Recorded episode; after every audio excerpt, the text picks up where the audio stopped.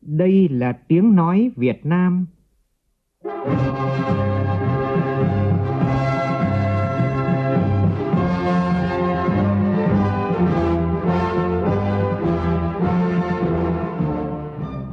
là tiếng nói Việt Nam, phát thanh từ Hà Nội, thủ đô nước Cộng hòa xã hội chủ nghĩa Việt Nam.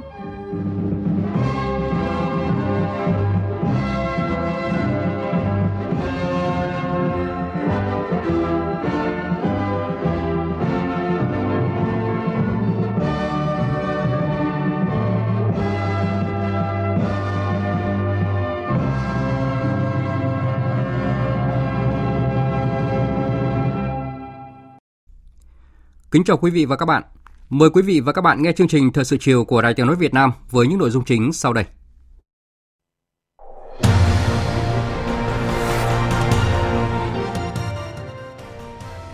Nhân kỷ niệm 94 năm ngày thành lập Đảng Cộng sản Việt Nam, Tổng Bí thư Nguyễn Phú Trọng có bài viết Tự hào và tin tưởng dưới lá cờ vẻ vang của Đảng, quyết tâm xây dựng một nước Việt Nam ngày càng giàu mạnh, văn minh, văn hiến và anh hùng. Ban chấp hành Trung ương Đảng khóa 13 họp xem xét quyết định về công tác cán bộ. Cơ quan Cảnh sát điều tra Bộ Công an khởi tố bổ sung bắt tạm giam cấm đi khỏi nơi cư trú đối với 22 bị can có hành vi đồng phạm trong vụ án xảy ra tại tập đoàn FLC. Trong phần YouTube quốc tế, Quỹ tiền tệ quốc tế đưa ra nhận định lạc quan về kinh tế thế giới năm 2024. Tòa án Australia xét xử vụ kiện liên quan thuốc diệt cỏ Roundup do công ty Bayer của Đức sản xuất là tác nhân gây ung thư.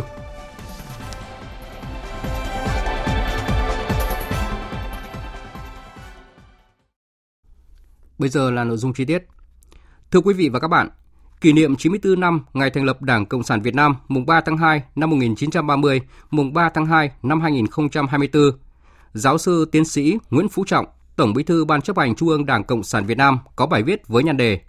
Tự hào và tin tưởng dưới lá cờ vẻ vang của Đảng, quyết tâm xây dựng một nước Việt Nam ngày càng giàu mạnh, văn minh, văn hiến và anh hùng. Đây là bài viết rất quan trọng nhằm khơi dậy niềm tự hào về Đảng Quang Vinh, Bác Hồ vĩ đại, dân tộc Việt Nam anh hùng, khích lệ, cổ vũ, động viên toàn Đảng, toàn dân, toàn quân ta tiếp tục thực hiện thắng lợi nghị quyết đại hội lần thứ 13 của Đảng.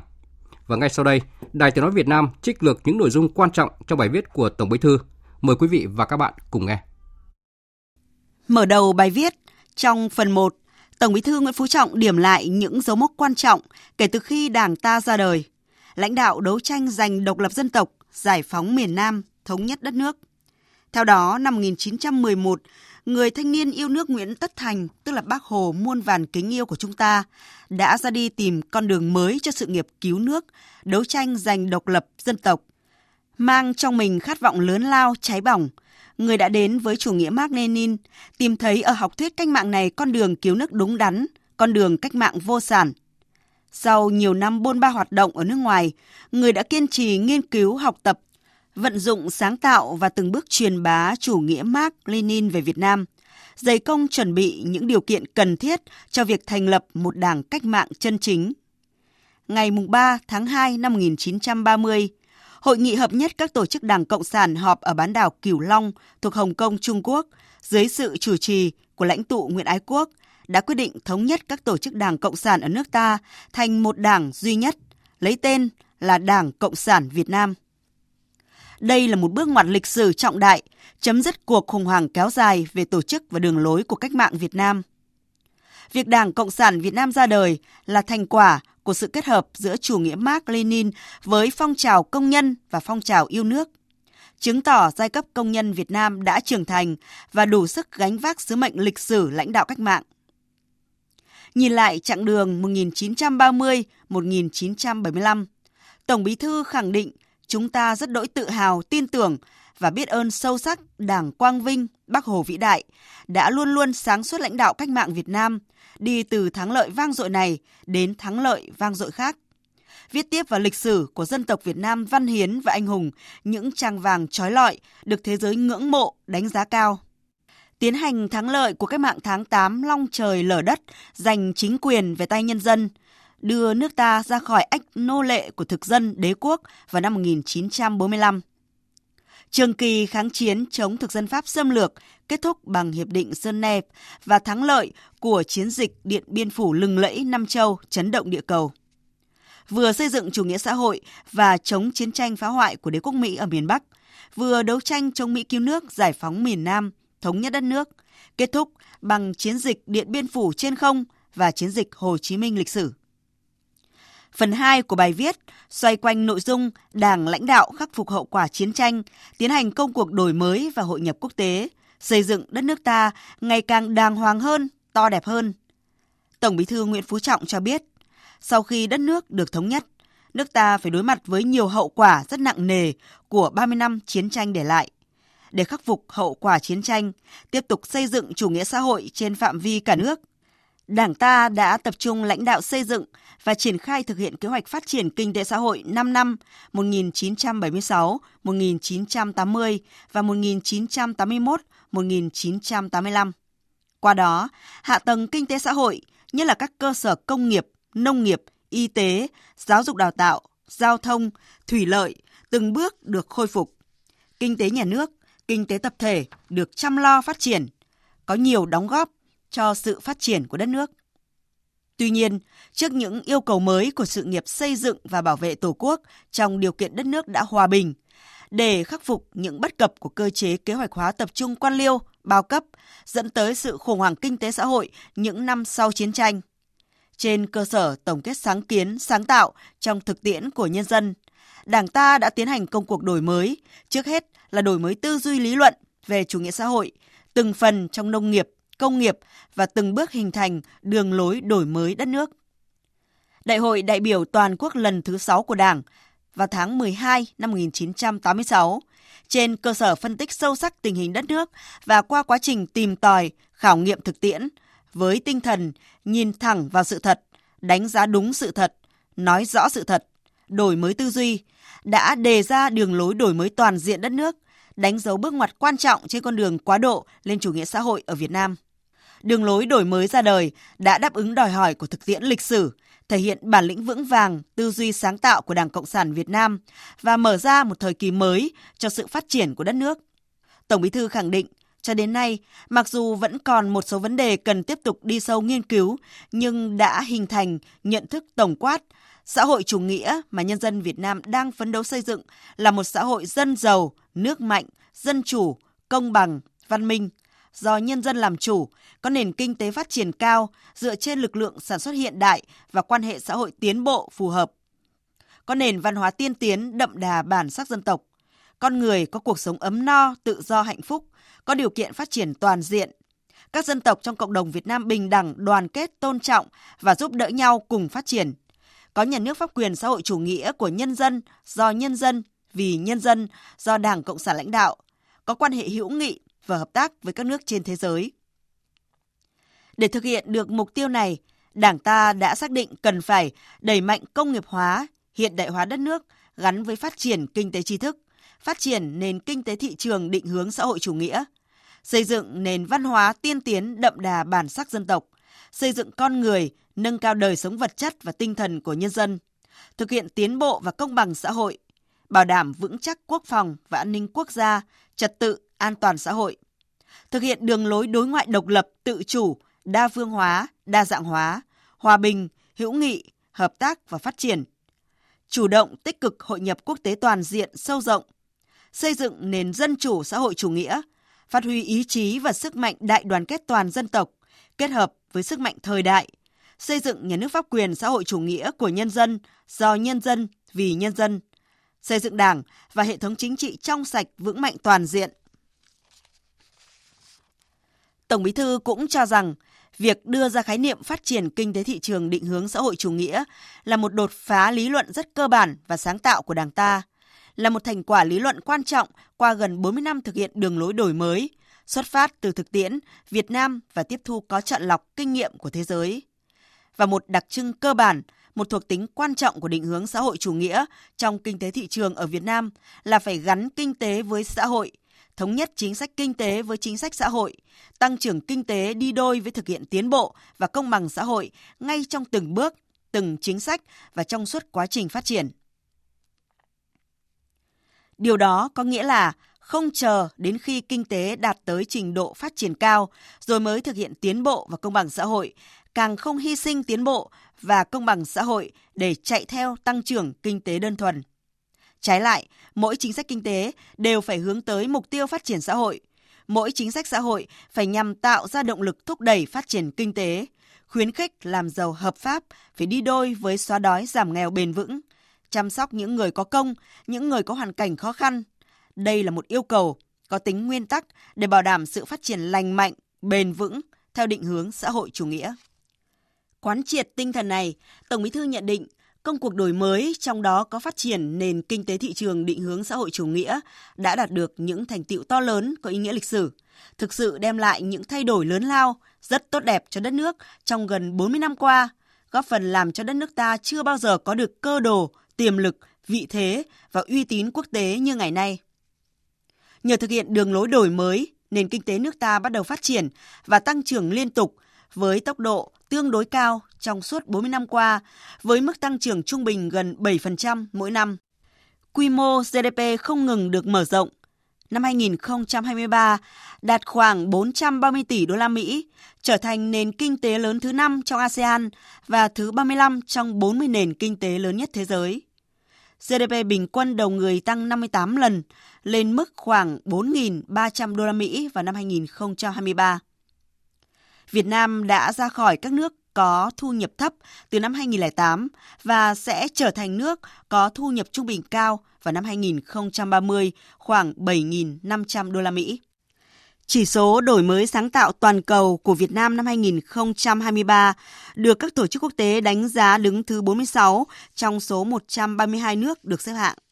Nhìn lại chặng đường đối ngoại vừa qua, Tổng Bí thư Nguyễn Phú Trọng nhấn mạnh, chúng ta hoàn toàn có quyền tự hào nhận thấy, trong gần 40 năm đổi mới, Đảng ta đã kế thừa và phát huy bản sắc cội nguồn và truyền thống dân tộc, tiếp thu có chọn lọc tinh hoa thế giới và tư tưởng tiến bộ của thời đại, phát triển trên nền tảng lý luận của chủ nghĩa Mark Lenin và tư tưởng Hồ Chí Minh, hình thành nên một trường phái đối ngoại, ngoại giao rất đặc sắc và độc đáo, mang đậm bản sắc cây tre Việt Nam. Đó vừa là kiên định về nguyên tắc, vừa uyển chuyển về sách lược, mềm mại, khôn khéo nhưng cũng rất kiên cường, quyết liệt, linh hoạt, sáng tạo nhưng rất bản lĩnh, vững vàng trước mọi khó khăn, thách thức, vì độc lập tự do của dân tộc, vì hạnh phúc của nhân dân. Đoàn kết, nhân ái nhưng luôn luôn kiên quyết, kiên trì bảo vệ lợi ích quốc gia dân tộc. Kết quả là từ một nước bị bao vây cấm vận, đến nay nước ta đã mở rộng, làm sâu sắc thêm quan hệ ngoại giao với 193 nước, trong đó có 3 nước có quan hệ đặc biệt 6 nước đối tác chiến lược toàn diện, 12 nước đối tác chiến lược và 12 nước đối tác toàn diện. Đặc biệt, nước ta hiện đã thiết lập quan hệ đối tác chiến lược toàn diện hoặc đối tác chiến lược với tất cả 5 nước ủy viên thường trực Hội đồng Bảo an Liên Hợp Quốc và mở rộng quan hệ kinh tế thương mại với 230 quốc gia và vùng lãnh thổ. Việt Nam đã và đang thể hiện tốt vai trò là bạn, là đối tác tin cậy của cộng đồng quốc tế, có nhiều sáng kiến, đề xuất và chủ động tích cực tham gia có hiệu quả vào các hoạt động của ASEAN, Tổ chức Liên Hợp Quốc và nhiều tổ chức quốc tế khác. Các hoạt động đối ngoại diễn ra hết sức sôi động liên tục và là điểm sáng nổi bật của năm 2023 với nhiều kết quả, thành tiệu quan trọng có ý nghĩa lịch sử lãnh đạo cấp cao của Đảng và nhà nước ta đã đi thăm chính thức nhiều nước, tham dự nhiều diễn đàn quốc tế lớn, đạt được nhiều kết quả quan trọng. Việc tổ chức đón rất thành công Tổng Bí thư, Chủ tịch nước Trung Quốc Tập Cận Bình, Tổng thống Hoa Kỳ Joe Biden, Tổng Bí thư, Chủ tịch nước Lào Thong Lun, Chủ tịch Đảng Nhân dân Campuchia Hun Sen và nhiều nguyên thủ quốc gia các nước đã đến thăm Việt Nam được đánh giá là những sự kiện có ý nghĩa lịch sử, góp phần khẳng định đất nước ta chưa bao giờ có được vị thế và uy tín quốc tế như ngày nay. Trong phần 3 của bài viết, xoay quanh nội dung phát huy hơn nữa truyền thống yêu nước và cách mạng vẻ vang, quyết tâm thực hiện thắng lợi các mục tiêu phát triển đất nước đến năm 2025 và năm 2030, xây dựng một nước Việt Nam ngày càng giàu mạnh, văn minh, văn hiến và anh hùng. Tổng Bí thư Nguyễn Phú Trọng nêu rõ, để hoàn thành được mục tiêu phát triển kinh tế xã hội do Đại hội 13 của Đảng đề ra thì tốc độ tăng trưởng bình quân 6 năm năm 2024-2030 phải đạt khoảng 8%. Khu vực công nghiệp chế biến, chế tạo và dịch vụ phải phát triển mạnh mẽ hơn, tăng khoảng 4,5 điểm phần trăm, đóng góp cho tăng trưởng kinh tế. Đây là mức rất cao, đòi hỏi chúng ta phải có sự quyết tâm cao và nỗ lực rất lớn mới có thể đạt được. Tổng Bí thư yêu cầu cần phải tiếp tục quán triệt, vận dụng sáng tạo những bài học kinh nghiệm Đại hội 13 của Đảng đã đúc kết được. Trong đó, công tác xây dựng chỉnh đốn Đảng và hệ thống chính trị phải được triển khai quyết liệt, toàn diện, đồng bộ, thường xuyên, hiệu quả cả về chính trị, tư tưởng, đạo đức, tổ chức và cán bộ. Kiên định vận dụng và phát triển sáng tạo chủ nghĩa Mark Lenin tư tưởng Hồ Chí Minh, nâng cao năng lực lãnh đạo, cầm quyền và sức chiến đấu của Đảng, thường xuyên củng cố tăng cường đoàn kết trong Đảng và hệ thống chính trị, thực hiện nghiêm các nguyên tắc xây dựng Đảng, thường xuyên đổi mới phương thức lãnh đạo của Đảng. Xây dựng nhà nước và hệ thống chính trị trong sạch vững mạnh toàn diện, hoàn thiện cơ chế kiểm soát chặt chẽ quyền lực, kiên quyết kiên trì đấu tranh phòng chống suy thoái, tự diễn biến, tự chuyển hóa trong nội bộ, đẩy mạnh đấu tranh phòng chống tham nhũng tiêu cực. Công tác cán bộ phải thực sự là then chốt của then chốt, tập trung xây dựng đội ngũ cán bộ các cấp, nhất là cán bộ cấp chiến lược và người đứng đầu đủ phẩm chất, năng lực và uy tín, ngang tầm nhiệm vụ, phát huy trách nhiệm nêu gương của cán bộ đảng viên theo phương châm chức vụ càng cao càng phải gương mẫu, nhất là ủy viên Bộ Chính trị, ủy viên Ban Bí thư, ủy viên Ban chấp hành Trung ương Đảng. Trong mọi công việc của Đảng và nhà nước, phải luôn luôn quán triệt sâu sắc quan điểm dân là gốc, thật sự tin tưởng, tôn trọng và phát huy quyền làm chủ của nhân dân, kiên trì thực hiện phương châm dân biết, dân bàn, dân làm, dân kiểm tra, dân giám sát, dân thụ hưởng. Nhân dân là trung tâm, là chủ thể của công cuộc đổi mới, xây dựng và bảo vệ Tổ quốc, mọi chủ trương, chính sách phải thực sự xuất phát từ cuộc sống nguyện vọng, quyền và lợi ích chính đáng của nhân dân. Lấy hạnh phúc, ấm no của nhân dân làm mục tiêu phấn đấu, thắt chặt mối quan hệ mật thiết giữa Đảng với nhân dân, dựa vào nhân dân để xây dựng Đảng, củng cố và tăng cường niềm tin của nhân dân đối với Đảng, nhà nước, chế độ xã hội chủ nghĩa. Trên tinh thần này, Tổng Bí thư Nguyễn Phú Trọng đề nghị tập trung ưu tiên triển khai thực hiện thật tốt năm nhiệm vụ trọng tâm. Thứ nhất, về phát triển kinh tế, cần tiếp tục quán triệt thật sâu sắc, tổ chức thực hiện thật nghiêm, thật tốt các chủ trương, đường lối của Đảng và luật pháp chính sách của nhà nước về phát triển nhanh và bền vững. Chú trọng củng cố, tăng cường nền tảng kinh tế vĩ mô, kiểm soát lạm phát, nâng cao năng lực nội tại và tính tự chủ của nền kinh tế trên cơ sở lành mạnh hóa, giữ vững sự phát triển ổn định, an toàn của hệ thống các tổ chức tiến dụng, thị trường tiền tệ, thị trường bất động sản, thị trường chứng khoán, trái phiếu doanh nghiệp. Tập trung ưu tiên cải thiện môi trường đầu tư kinh doanh, giải quyết có hiệu quả những khó khăn, hạn chế yếu kém cả trước mắt lẫn lâu dài của nền kinh tế để giữ vững đà phục hồi, tăng trưởng nhanh và bền vững, thực chất hơn – tạo chuyển biến mạnh hơn trong việc thực hiện các đột phá chiến lược, cơ cấu lại nền kinh tế gắn với đổi mới mô hình tăng trưởng, nâng cao năng suất, chất lượng, hiệu quả và sức cạnh tranh của nền kinh tế, đẩy mạnh chuyển đổi số quốc gia, phát triển kinh tế số, xã hội số, kinh tế xanh, kinh tế tuần hoàn gắn với tăng cường quản lý tài nguyên, bảo vệ môi trường. Thứ hai, về phát triển văn hóa xã hội, cần quan tâm hơn nữa đến nhiệm vụ phát triển văn hóa xã hội hài hòa và ngang tầm với phát triển kinh tế, bảo đảm an sinh và phúc lợi xã hội, không ngừng nâng cao đời sống vật chất và tinh thần của nhân dân, thực hiện có hiệu quả chính sách hỗ trợ người dân, người lao động mất việc làm và doanh nghiệp gặp khó khăn. Chăm lo đời sống người có công với cách mạng, người có hoàn cảnh khó khăn, xây dựng nông thôn mới đô thị văn minh gắn với bảo tồn, phát huy các giá trị, bản sắc văn hóa nông thôn đô thị, giải quyết việc làm, giảm nghèo bền vững, ưu tiên bố trí nguồn lực thực hiện các chương trình, đề án, chính sách đối với đồng bào dân tộc thiểu số và miền núi, vùng sâu, vùng xa, biên giới hải đảo.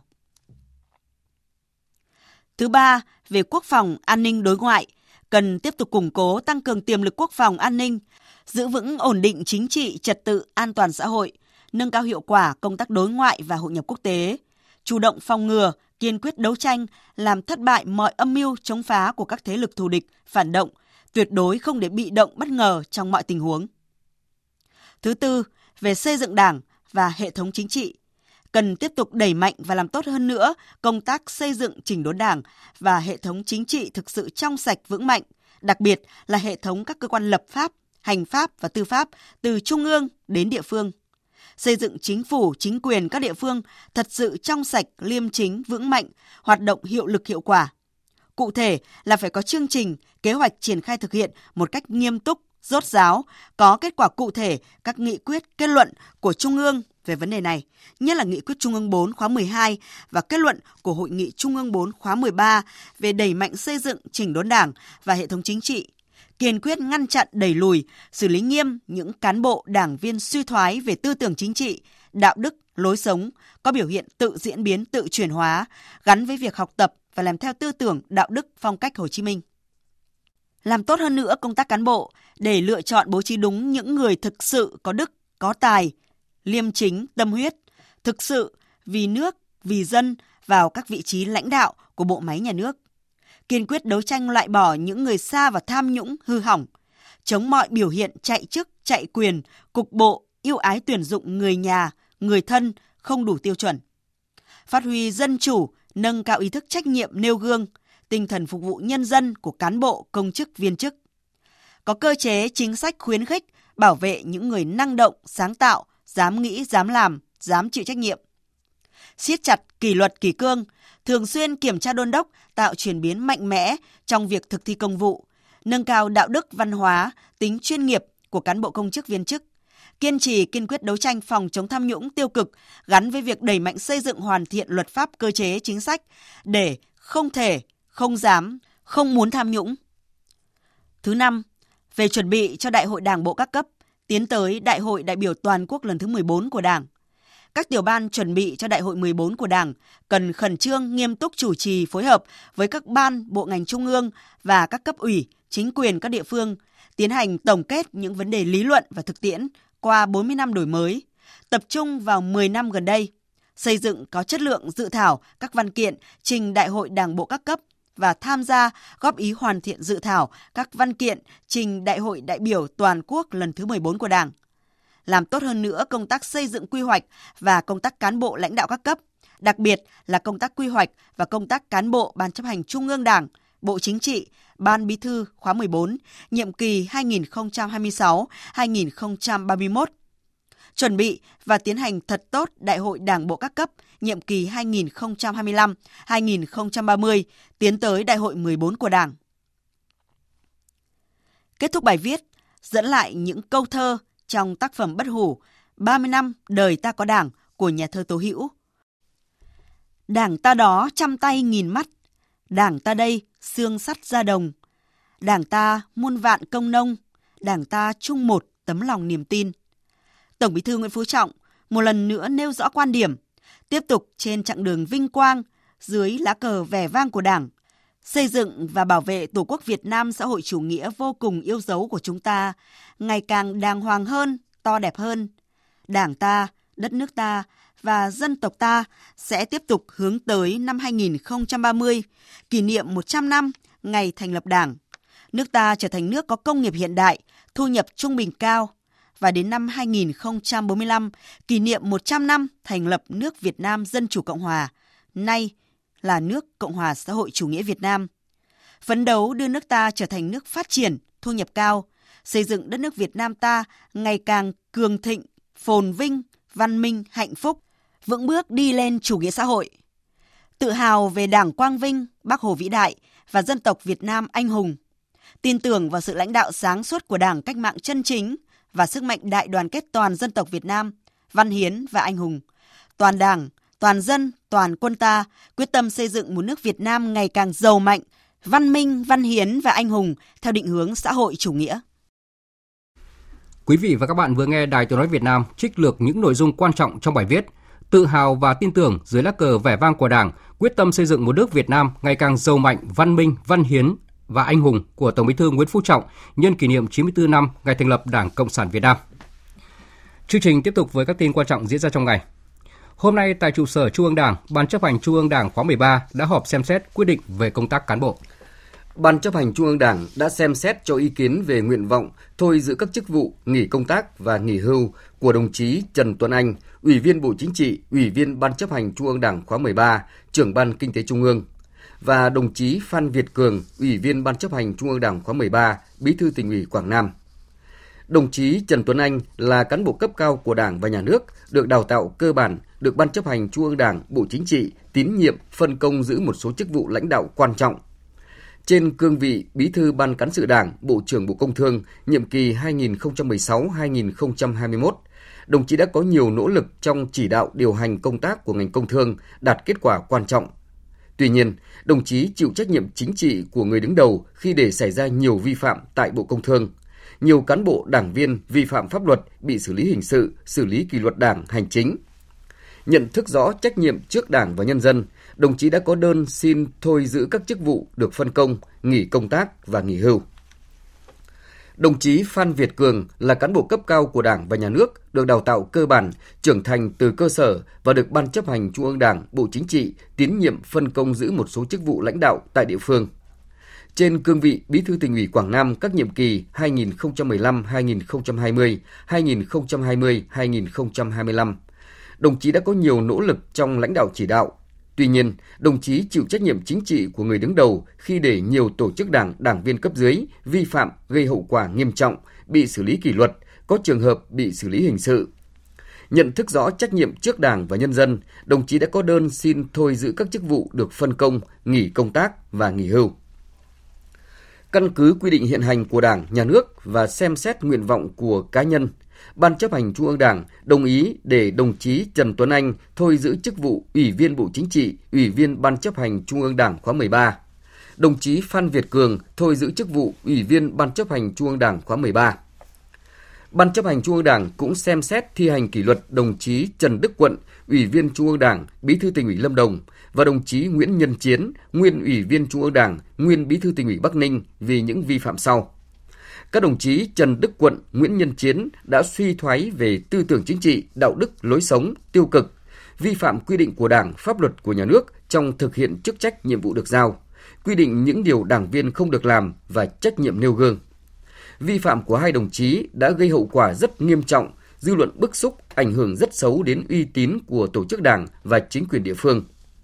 Căn cứ nội dung, tính chất, mức độ hậu quả của vi phạm, căn cứ quy định của Đảng, Ban chấp hành Trung ương Đảng quyết định kỷ luật khai trừ ra khỏi Đảng đối với đồng chí Trần Đức Quận và đồng chí Nguyễn Nhân Chiến. Ban chấp hành Trung ương Đảng giao Bộ Chính trị chỉ đạo các cơ quan liên quan triển khai thực hiện các thủ tục theo quy định. Nhân dịp chuẩn bị đón Tết Nguyên đán Giáp Thìn 2024, chiều nay tại Hà Nội, Thủ tướng Phạm Minh Chính đã thăm chúc Tết tại Trường Đại học Văn hóa Nghệ thuật Quân đội. Tin của phóng viên Vũ Khuyên. Thủ tướng rất vui mừng với sự phát triển của nhà trường cả về tầm vóc, quy mô, kết quả thực hiện nhiệm vụ chính trị. Qua đó tiếp tục khẳng định vị thế là trường nghệ thuật hàng đầu của quân đội. Nhiều nhạc sĩ, nghệ sĩ, diễn viên của nhà trường đã đạt nhiều giải cao tại các liên hoan, hội thi, hội diễn toàn quốc và ở nước ngoài. Có tác phẩm đạt giải thưởng nhà nước về văn học nghệ thuật, giải thưởng Hồ Chí Minh. Thủ tướng khẳng định những kết quả đạt được của Trường Đại học Văn hóa Nghệ thuật Quân đội những năm qua đã đóng góp cho sự nghiệp phát triển văn hóa của đất nước nói chung, góp phần làm cho nhận thức về văn hóa ngày càng toàn diện và sâu sắc hơn, góp phần vào thắng lợi chung của lực lượng vũ trang của Quân đội Nhân dân Việt Nam, sự nghiệp xây dựng và phát triển đất nước. Quán triệt sâu sắc quan điểm của Đảng, Nhà nước, nhấn mạnh văn hóa là nền tảng tinh thần của xã hội, vừa là mục tiêu, vừa là sức mạnh nội sinh, động lực quan trọng để phát triển đất nước, văn hóa soi đường cho quốc dân đi. Thủ tướng Phạm Minh Chính mong muốn nhà trường khơi dậy, phát huy sức sáng tạo, trách nhiệm, sứ mệnh của đội ngũ trí thức, văn nghệ sĩ, cán bộ, giảng viên, học viên, đóng góp công sức trí tuệ nhiều hơn nữa cho sự nghiệp chấn hưng văn hóa, xây dựng con người Việt Nam thời đại mới.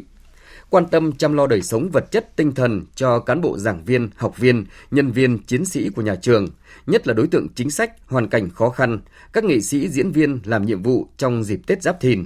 bảo đảm mọi nhà, mọi người đều có Tết sum vầy, nghĩa tình. Nhân dịp chuẩn bị đón Tết Nguyên đán Giáp Thìn, thay mặt lãnh đạo Đảng, Nhà nước, Thủ tướng chúc các đại biểu và cán bộ, giảng viên, học viên, nhân viên, chiến sĩ, Trường Đại học Văn hóa Nghệ thuật Quân đội sức khỏe, an khang, thịnh vượng, năm mới, thắng lợi mới. Cũng nhân dịp chuẩn bị đón Tết Nguyên đán Giáp Thìn 2024, chiều nay Chủ tịch Quốc hội Vương Đình Huệ đã chúc Tết trao quà tặng gia đình chính sách, người có công, hộ nghèo và nạn nhân chất độc da cam tại các xã Bảo Đáp, Tân Đồng, Đào Thịnh, Hòa Cuông thuộc huyện Trấn Yên của tỉnh Yên Bái và công nhân người lao động có hoàn cảnh khó khăn tại nhà máy may công nghiệp công ty trách nhiệm hữu hạn quốc tế Vina KNF. Tin của phóng viên Lê Tuyết. Thay mặt lãnh đạo Đảng, Nhà nước, Chủ tịch Quốc hội Vương Đình Huệ gửi tới bà con các dân tộc, công nhân, người lao động của tỉnh Yên Bái một năm mới đầm ấm, dồi dào sức khỏe, hạnh phúc và thành công. Chủ tịch Quốc hội Vương Đình Huệ thông báo tình hình phát triển kinh tế xã hội năm 2023 của đất nước, đồng thời ghi nhận và biểu dương những kết quả đã đạt được của tỉnh Yên Bái nói chung, huyện Trấn Yên nói riêng. Theo đó, Đảng bộ chính quyền huyện Trấn Yên đã quan tâm lãnh đạo chỉ đạo công tác chăm lo, chuẩn bị các điều kiện phục vụ nhân dân vui xuân đón Tết. Huyện đã chi trả trợ cấp tháng 1 và tháng 2 năm 2024 cho 4.562 đối tượng bảo trợ xã hội và người có công với cách mạng, với kinh phí hơn 8,6 tỷ đồng. Lập danh sách đề nghị tặng quà Tết cho 3.563 suất, kinh phí hơn 1,2 tỷ đồng. Nhấn mạnh, đích đến của mọi chính sách là cuộc sống ấm no của người dân. Chủ tịch Quốc hội bày tỏ ấn tượng khi cuộc sống người dân nơi đây đã có những đổi thay, đời sống vật chất và tinh thần được nâng lên.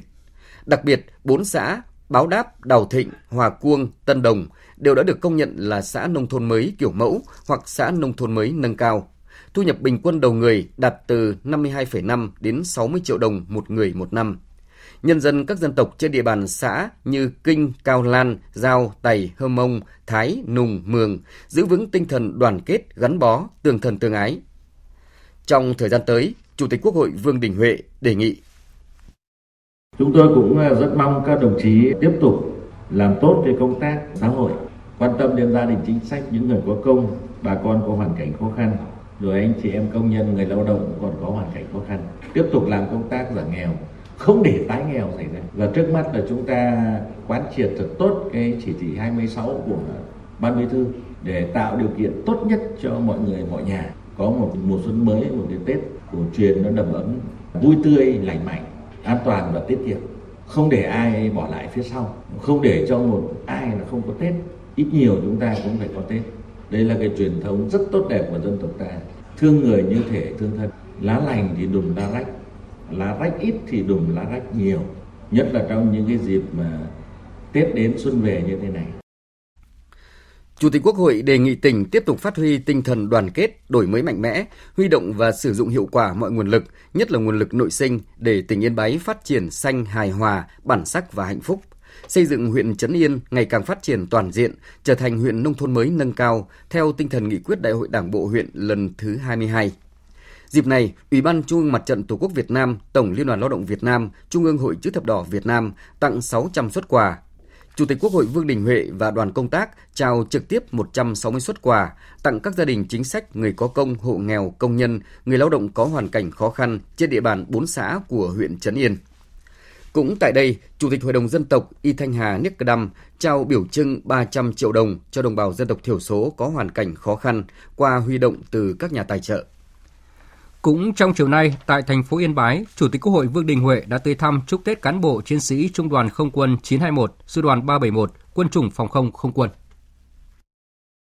Trò chuyện với cán bộ chiến sĩ Trung đoàn Không quân 921, Chủ tịch Quốc hội Vương Đình Huệ bày tỏ rất vinh dự, tự hào khi được thăm trung đoàn, được mệnh danh là đoàn không quân sao đỏ anh hùng. Chủ tịch Quốc hội đã hát bài truyền thống của quân chủng, phi đội ta xuất kích tặng cán bộ chiến sĩ trung đoàn.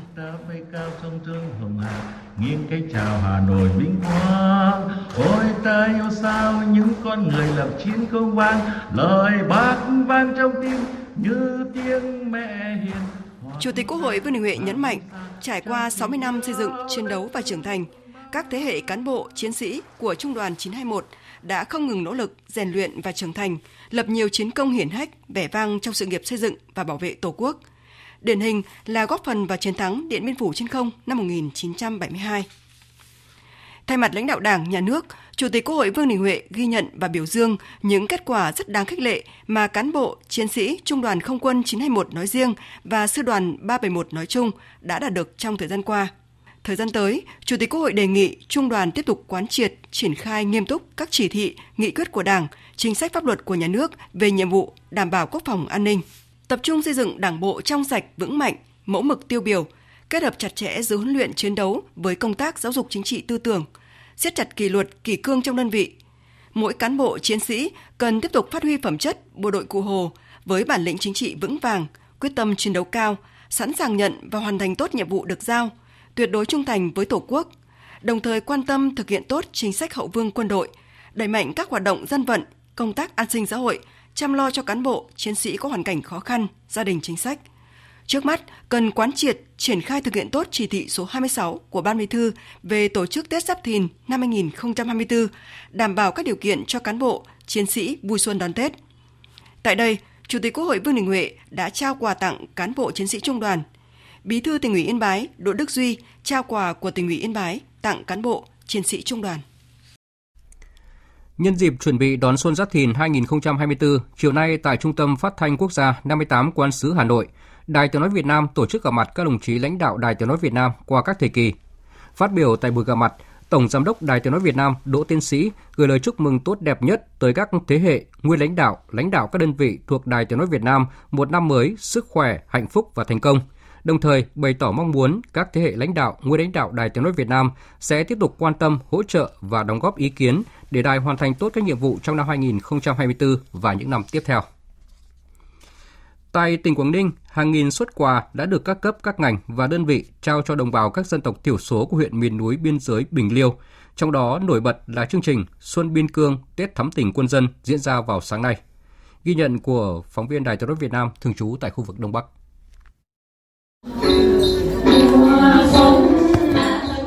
Trình do Bộ Chỉ huy Quân sự tỉnh Quảng Ninh phối hợp huyện Bình Liêu tổ chức với các hoạt động trình diễn văn hóa dân tộc sôi nổi, rộn rã. Đặc biệt, gian hàng không đồng được bà con hào hứng tham gia, đón nhận 140 xuất quà dành cho các gia đình chính sách có hoàn cảnh khó khăn, hộ nghèo, hộ cận nghèo, gia đình có con em tình nguyện viết đơn lên đường nhập ngũ năm 2024, học sinh nghèo vượt khó có thành tích học tập tốt trong năm học 2022-2023 trên địa bàn huyện. Bà Triệu Tài Múi, người giao ở thị trấn Bình Liêu và ông Lương Ngọc Thắng, thương binh ở xã Đồng Văn, vui vẻ. Có rất nhiều thứ, mắm muối đường, cái gì cũng có. Cảm thấy rất vui được nhận quà. Miến rong, rồi là gạo nếp, dầu ăn, mắm muối, bánh kẹo, mì chính, quà không đồng này về năm nay Tết chúng tôi rất được thoải mái bởi vì nó đỡ phải sắm sửa một thứ như thế này nữa, đã đủ cho một cái Tết vui vẻ thôi.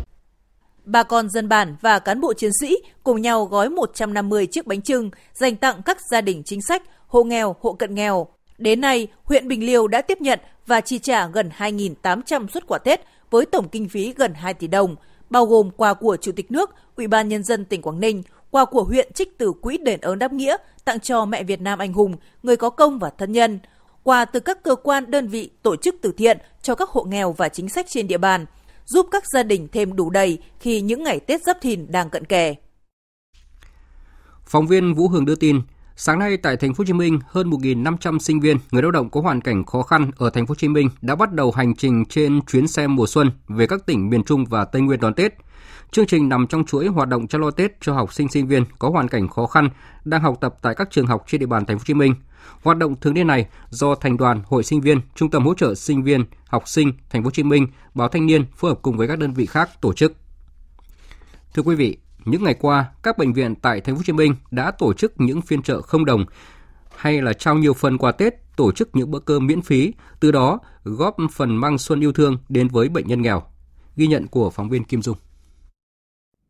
Khệ nệ sát hai túi quà từ phiên chợ không đồng của bệnh viện thành phố Thủ Đức, thành phố Hồ Chí Minh. Anh Huỳnh Văn Thiện, 46 tuổi, ngụ tỉnh Bình Phước, sắp xếp thật gọn gàng, rồi lấy hai hộp bánh rau câu, bỏ ra sẵn cho đỡ lạnh để đút cho mẹ ăn. Sau đó anh tiếp tục xuống phiên chợ để được cắt tóc miễn phí và xin chữ thư pháp. Anh Thiện nuôi mẹ già 65 tuổi ở khoa nội thần kinh đã 10 ngày qua.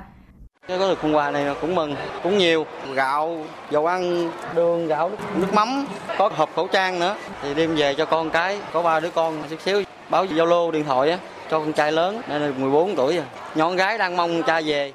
Tiến sĩ bác sĩ Vũ Trí Thanh, giám đốc bệnh viện thành phố Thủ Đức cho biết, đây là phiên chợ thứ 10 trong 6 năm qua được bệnh viện tổ chức, góp phần chia sẻ, động viên đến người bệnh khó khăn, giúp họ thêm sức mạnh, niềm tin và nghị lực vượt qua bệnh tật, sớm về sum họp cùng gia đình, người thân. Năm nay, phiên chợ không đồng có 28 gian hàng với hơn 3.000 phần quà. Mỗi người bệnh có hoàn cảnh khó khăn được phát 12 phiếu để đi chợ, lựa chọn các mặt hàng nhu yếu phẩm, thực phẩm ngày Tết, quần áo. Ngoài ra, người bệnh còn được cắt tóc, chụp hình lưu niệm miễn phí tặng thư pháp. Bác sĩ Vũ Trí Thanh nói. Ngoài chương trình à, phiên chợ không đồng này thì à, trong tuần lễ vừa qua bệnh viện à, cũng đã đi đến nhiều những cái khoa phòng để trao tặng những món quà và những cái bao lì xì cho những bệnh nhân khó khăn, những bệnh nhân nghèo. Trong cái đêm giao thừa thì ban đốc bệnh viện cũng sẽ trực tiếp đi thăm lì xì cho những bệnh nhân nội trú tại bệnh viện góp một gian hàng tại phiên chợ không đồng của Bệnh viện thành phố Thủ Đức với 100 phần quà là dầu ăn, bánh kẹo và mì gói cho bệnh nhân. Chị Lâm Thị Ngọc Tuyết,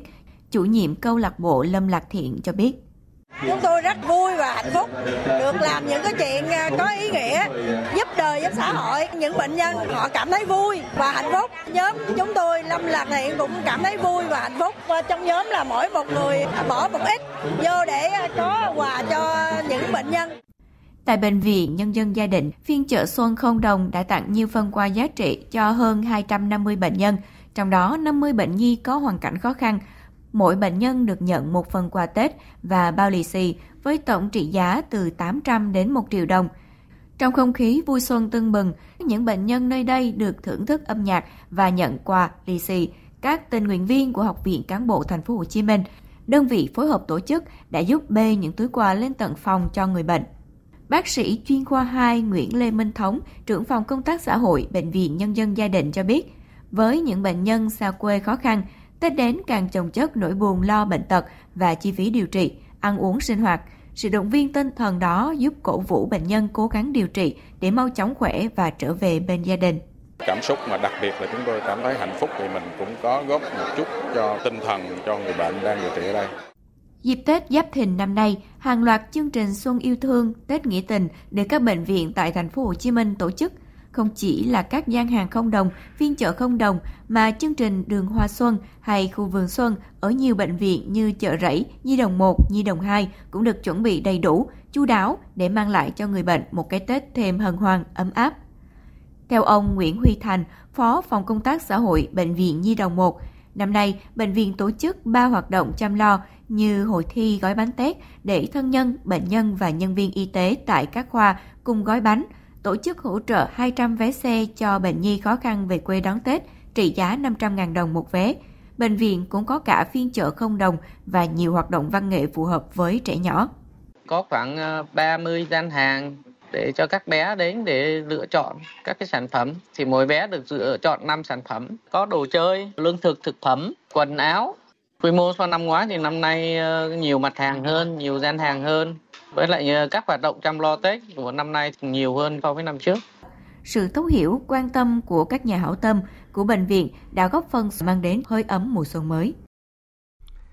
Để nhường đất cho dự án xây dựng đường bộ cao tốc Bắc Nam thì hàng trăm hộ dân ở tỉnh Bình Định đã phải di rời tái định cư. Địa phương đã xây dựng 40 khu tái định cư để bố trí chỗ ở mới cho người dân vùng giải tỏa. Và trước Tết Giáp Thìn 2024 này thì nhiều gia đình đã phấn khởi khi được về đón Tết trong ngôi nhà mới tốt hơn ở cũ. Ghi nhận của phóng viên Thanh Thắng tại miền Trung.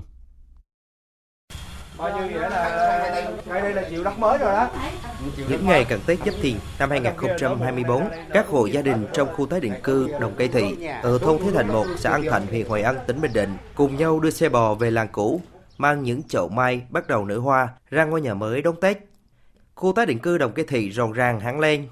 Nhà nhà đều lo sắm mâm cỗ tất niên, đỏ lửa nấu bánh chưng, bánh tét. Ông Lương Đức Toàn chia sẻ. Ra ngoài đây có cái điều kiện mình xây được một cái nhà khang trang sau này để lại cho con cho cái nó cũng không phải lo nhà cửa nữa. Còn ra ngoài này rộng rãi quá thì mình có thể bày nhiều hướng. Nói chung là không thiếu cái gì cả. Cũng bày tượng trưng cái bánh trưng ba ngày Tết rồi cái bánh tét của mình cũng để mình cúng cơm thì trên bàn thờ cũng có đầy đủ rượu nước ngọt có thể nó làm một cái cái đài nó đẹp á trang trí rồi khu tái định cư đồng kỳ thị nằm ở vị trí khá đẹp bố trí 91 hộ dân bị ảnh hưởng bởi dự án xây dựng đường bộ cao tốc Bắc Nam trong khu tái định cư con đường nội bộ rộng 7,5 mét đem đến điện đường thắp sáng cả khu dân cư những ngày cuối tháng chạp năm quý mão đơn vị thi công tập trung nhân lực phương tiện kịp thời hoàn thành tuyến đường nội bộ nối từ khu tái định cư đến con đường trung tâm xã An Thạnh. Ông Hồ Văn Sáu vui mừng vì các nhà cấp 4 khang trang với hai phòng ngủ, một phòng khách, một phòng bếp đã kịp hoàn thành cùng gia đình đón Tết Giáp Thìn.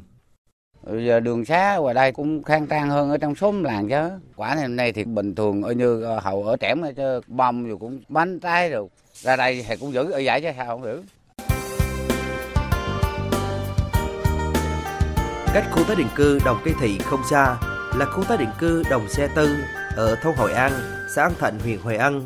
Ngày giáp Tết, bà Nguyễn Thị Nhỏ ở thôn Hội An, xã An Thạnh, huyện Hội An tổ chức tất niên mời những người hàng xóm đến chung vui trong căn nhà mới.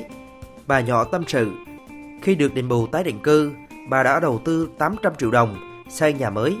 Tết này, bà Nhỏ sắm thêm tivi lớn để gia đình cùng ăn Tết trong căn nhà mới xây.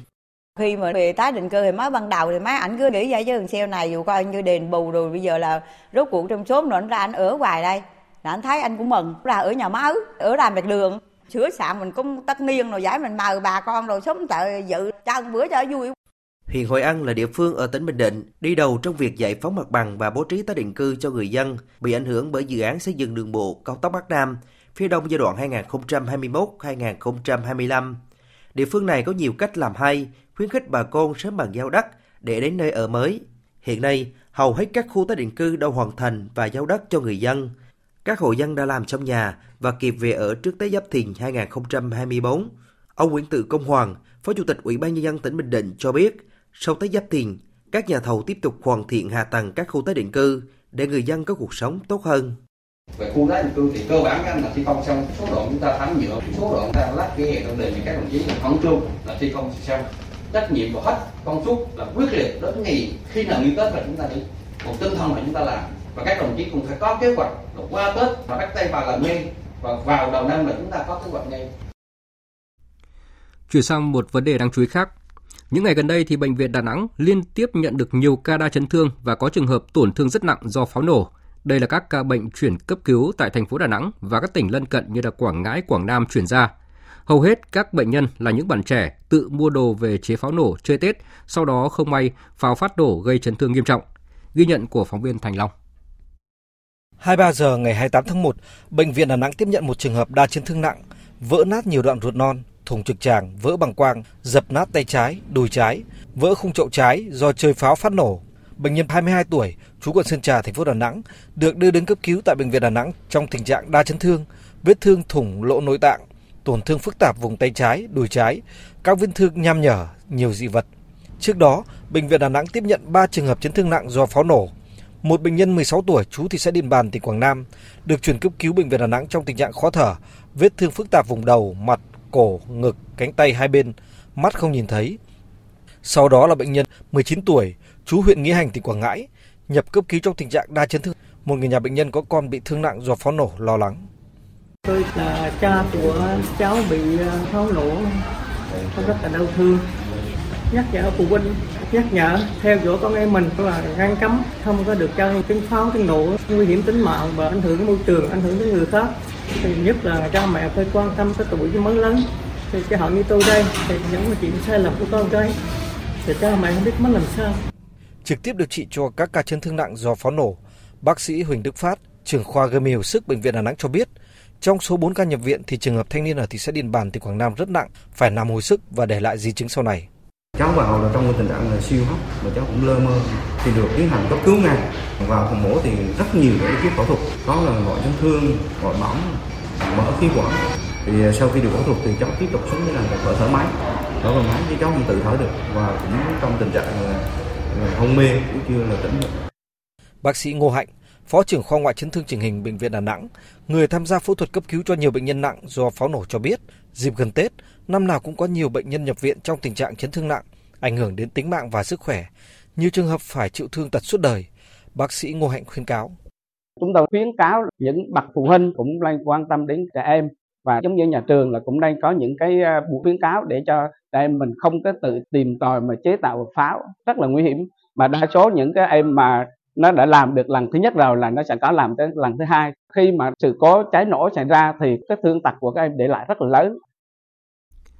Phóng viên Việt Cường đưa tin, cơ quan cảnh sát điều tra Bộ Công an đã ra các quy định bổ sung khởi tố bị can, bắt tạm giam, cấm đi khỏi nơi cư trú và khám xét chỗ ở, nơi làm việc đối với 22 bị can trong vụ án lừa đảo chiếm đoạt tài sản xảy ra tại công ty cổ phần tập đoàn FLC, công ty cổ phần chứng khoán BOS, công ty cổ phần xây dựng FLC Farod và các công ty liên quan.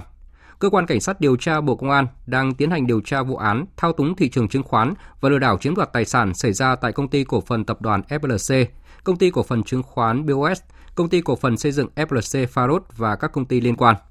Các quyết định, lệnh tố tụng của cơ quan cảnh sát điều tra Bộ Công an đã được Viện kiểm sát nhân dân tối cao vụ 5 phê chuẩn theo quy định của pháp luật. Thời sự VOV nhanh, tin cậy, hấp dẫn. Quý vị và các bạn đang nghe chương trình Thời sự chiều của Đài Tiếng nói Việt Nam. Chương trình hôm nay sẽ kéo dài hơn thường lệ và ngay sau đây sẽ là một số tin quốc tế đáng chú ý. Quốc vương thứ 17 của Malaysia Sultan Ibrahim hôm nay đã chính thức đăng quang. Phóng viên Đài Tiếng nói Việt Nam thường trú tại khu vực ASEAN đưa tin. Buổi lễ đăng quang được tổ chức trang nghiêm tại Cung điện Hoàng gia Malaysia với các nghi thức truyền thống như duyệt đội danh dự và lễ tuyên thệ của tân quốc vương Sultan Ibrahim. Cũng tại buổi lễ, tiểu vương bang Perak Sultan Narendra Shah cũng tuyên thệ nhậm chức phó vương. Theo hiến pháp Malaysia, quốc vương và phó vương đều trị vì đất nước trong nhiệm kỳ kéo dài 5 năm. Tân quốc vương Sultan Ibrahim sinh ngày 22 tháng 11 năm 1958 tại bang Johor, lên ngôi tiểu vương Johor vào ngày 23 tháng 1 năm 2010 và chính thức đăng quang ngày 23 tháng 3 năm 2015 sau khi tiểu vương Iskandar qua đời. Quốc vương là nguyên thủ quốc gia và có nhiều đặc quyền hiến định. Đặc biệt, với quốc gia mà người dân theo đạo hồi chiếm số đông như Malaysia, hoàng gia vô cùng được xem trọng và người đứng đầu hoàng gia Malaysia có tiếng nói nhất định đối với các vấn đề chính trị. Tòa án Hiến pháp của Thái Lan hôm nay đã ra phán quyết chống lại Đảng Tiến bước đối lập trong vụ kiện cáo buộc đảng này có âm mưu lật đổ chế độ quân chủ lập hiến ở Thái Lan. Phóng viên Đài tiếng nói Việt Nam thường trú tại Thái Lan đưa tin. Phán quyết của tòa khẳng định việc Đảng Tiến bước và cựu chủ tịch đảng này Peter Lim Zaronrat liên tục kêu gọi sửa đổi điều 112 của Bộ luật hình sự, tức điều luật chống khí quân là hoạt động vi phạm pháp luật, làm xói mòn tầm quan trọng của hoàng gia và thể chế quân chủ lập hiến ở Thái Lan. Tòa án Hiến pháp Thái Lan cũng nhấn mạnh vấn đề thể chế không nên bị chính trị hóa và việc bảo vệ điều 112 là cần thiết để bảo vệ sự tôn nghiêm của Hoàng gia Thái Lan. Theo đó, tòa yêu cầu Đảng Tiến bước đối lập phải chấm dứt mọi ý đồ, tuyên truyền, thúc đẩy sửa đổi điều 112 của Bộ luật hình sự.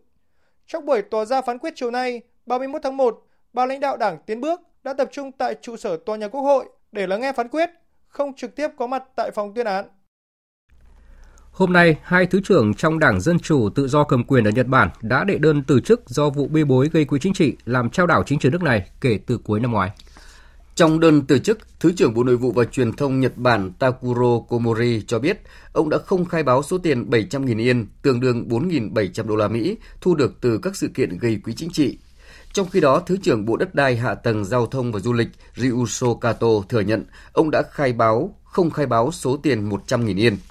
Đảng Dân Chủ Tự do LDP đã phải đối mặt với những lời chỉ trích trong bối cảnh có cáo buộc rằng phái lớn nhất của đảng này đã không khai trong các báo cáo nhận tài trợ về khoản tiền trị giá hàng trăm triệu yên từ các hoạt động gây quỹ chính trị.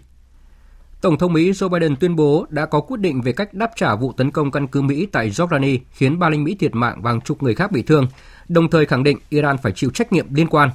Kịch bản xảy ra cuộc đối đầu quân sự trực tiếp giữa hai kinh địch Mỹ và Iran dường như đang được cả hai bên cố tránh.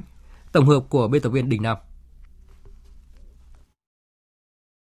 Hôm qua, Tổng thống Mỹ Joe Biden tuyên bố Tôi sẽ buộc Iran phải chịu trách nhiệm. Theo nghĩa họ đang cung cấp vũ khí cho những người đã thực hiện các vụ tấn công. Chúng ta sẽ thấy. Nhưng tôi không nghĩ chúng ta cần một cuộc chiến rộng lớn hơn ở Trung Đông. Đó không phải là điều mà tôi đang tìm kiếm. Tuyên bố của Tổng thống Mỹ thể hiện sự thận trọng về một cuộc đối đầu quân sự trực tiếp quy mô lớn giữa Mỹ và Iran, hai quốc gia kình địch trong nhiều thập kỷ. Bất chấp việc nhiều đảng viên Đảng Cộng hòa tại Mỹ đang kêu gọi một hành động đáp trả cứng rắn với Iran. Theo Thượng nghị sĩ Lindsey Graham, Mỹ cần tấn công Iran ngay lập tức và khiến nước này phải trả giá bằng sinh mạng và cơ sở hạ tầng. Về phía Iran, nước này luôn bác bỏ việc chỉ đạo các nhóm vũ trang trong khu vực tấn công nhằm các lợi ích của Mỹ và đồng minh tại Trung Đông. Theo quan điểm của Iran và nhiều nước Ả Rập, xung đột Israel và Hamas hiện nay là khởi nguồn của những căng thẳng và cuộc xung đột này cần phải dừng lại. Trước những căng thẳng tưởng chừng đang chạm làn danh đỏ giữa Mỹ và Iran, thế giới liên tục đưa ra những lời kêu gọi hạ nhiệt. Mới nhất, người phát ngôn văn phòng Tổng thống Nga Dmitry Peskov cho biết. Nhìn chung, mức độ căng thẳng hiện nay đang ở mức cao. và chúng ta cần thực hiện các bước để giảm leo thang. Đây là điều duy nhất có thể giúp chúng ta ngăn chặn xung đột, đặc biệt là xung đột ở Trung Đông lan rộng hơn nữa. Điều này cực kỳ quan trọng đối với chúng ta ở thời điểm này. Liên quan đến những căng thẳng trên Biển Đỏ, lực lượng Houthi hôm nay cảnh báo sẽ tiếp tục tiến hành các cuộc tấn công nhằm vào tàu chiến của Mỹ và Anh. Lực lượng Houthi khẳng định đây là hành động tự vệ chính đáng, song các cuộc tấn công vào tàu thuyền làm dấy lên lo ngại về sự gián đoạn đối với thương mại thế giới. Ngày mai, hội nghị thượng đỉnh bất thường của Liên minh châu Âu sẽ khai mạc tại Bỉ nhằm thống nhất về việc tiếp tục hỗ trợ tài chính cho Ukraine. Trước cuộc họp, nhiều tín hiệu cho thấy là Hungary để ngỏ khả năng ủng hộ kế hoạch hỗ trợ Ukraine của khối.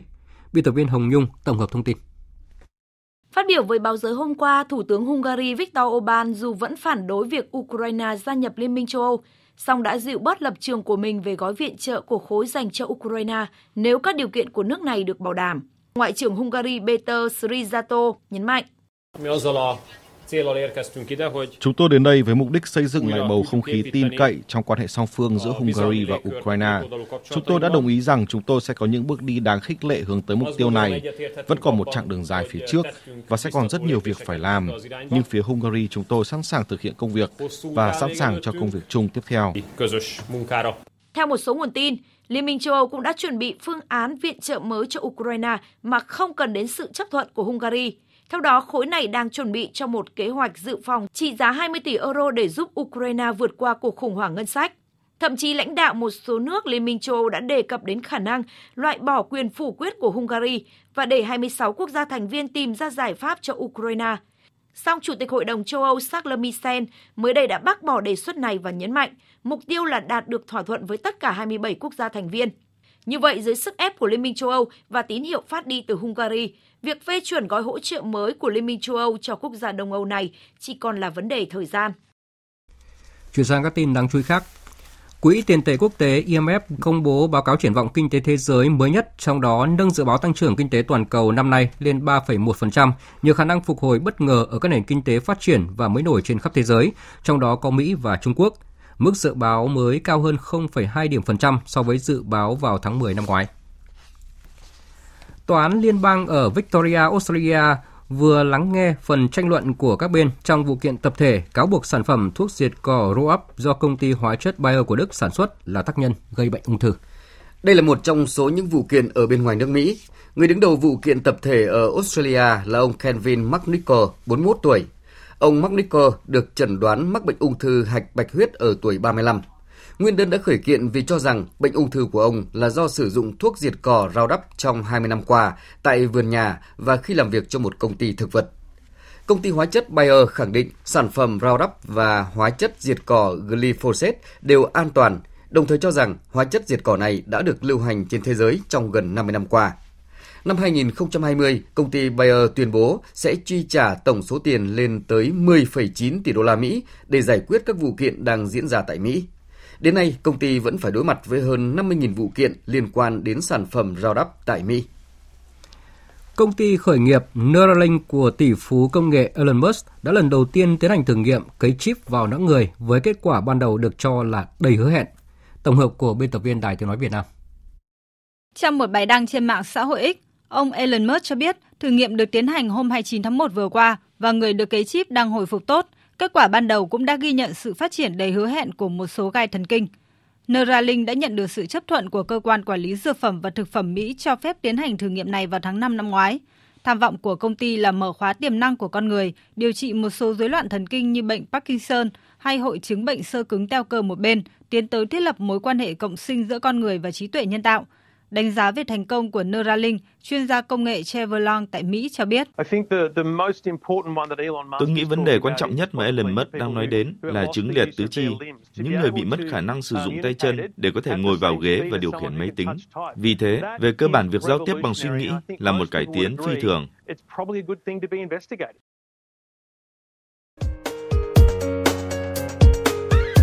Dự báo thời tiết Tin dự báo thời tiết đêm nay và ngày mai. Phía Tây Bắc Bộ có mưa vài nơi, sáng sớm có sương mù và sương mù nhẹ rải rác, trưa chiều trời nắng, gió nhẹ, đêm và sáng sớm trời rét, nhiệt độ từ 14 đến 25 độ, riêng khu Tây Bắc 27 đến 30 độ.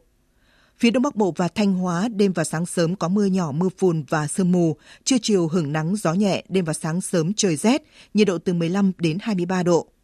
Khu vực từ Nghệ An đến Thừa Thiên Huế có mưa vài nơi, sáng sớm có sương mù và sương mù nhẹ rải rác, trưa chiều trời nắng, gió nhẹ. Phía Bắc đêm và sáng sớm trời rét, nhiệt độ từ 17 đến 26 độ, phía Nam có nơi trên 26 độ. Khu vực từ Đà Nẵng đến Bình Thuận đêm không mưa ngày nắng, gió Đông Bắc cấp 2, cấp 3, nhiệt độ từ 21 đến 31 độ. Tây Nguyên đêm không mưa ngày nắng, gió Đông Bắc cấp 2, cấp 3, nhiệt độ từ 16 đến 31 độ. Nam Bộ đêm không mưa ngày nắng, gió Đông Bắc cấp 2, cấp 3, nhiệt độ từ 22 đến 35 độ. Khu vực Hà Nội đêm và sáng sớm có mưa nhỏ, mưa phùn và sương mù, trưa chiều hưởng nắng, gió nhẹ, đêm và sáng sớm trời rét, nhiệt độ từ 16 đến 23 độ. Dự báo thời tiết biển, Bắc và Nam Vịnh Bắc Bộ có mưa vài nơi, sáng sớm có sương mù và sương mù nhẹ, tầm nhìn xa trên 10 km, giảm xuống 1 km trong sương mù, gió Đông Nam cấp 3, cấp 4. Vùng biển từ Quảng Trị đến Quảng Ngãi không mưa, gió Đông Nam cấp 4. Vùng biển từ Bình Định đến Ninh Thuận và từ Bình Thuận đến Cà Mau không mưa, gió Đông Bắc đến Đông cấp 4, cấp 5. Vùng biển từ Cà Mau đến Kiên Giang không mưa, gió Đông cấp 3, cấp 4. Khu vực Bắc Biển Đông và khu vực quần đảo Hoàng Sa thuộc thành phố Đà Nẵng không mưa, gió Đông Bắc đến Đông cấp 3, cấp 4. Khu vực giữa và Nam Biển Đông có mưa vài nơi, gió Đông Bắc cấp 4, cấp 5. Khu vực quần đảo Trường Sa thuộc tỉnh Khánh Hòa có mưa vài nơi, gió Đông Bắc cấp 4, cấp 5. Vịnh Thái Lan có mưa vài nơi, gió nhẹ. Những thông tin dự báo thời tiết vừa rồi đã kết thúc chương trình thời sự chiều nay của Đài Tiếng nói Việt Nam. Chương trình do các biên tập viên Nguyễn Cường, Minh Châu và Nguyễn Hằng thực hiện với sự tham gia của phát thanh viên Hoàng Sang và kỹ thuật viên Văn Quang. Chịu trách nhiệm nội dung Nguyễn Thị Tuyết Mai. Cảm ơn quý vị và các bạn đã dành thời gian lắng nghe.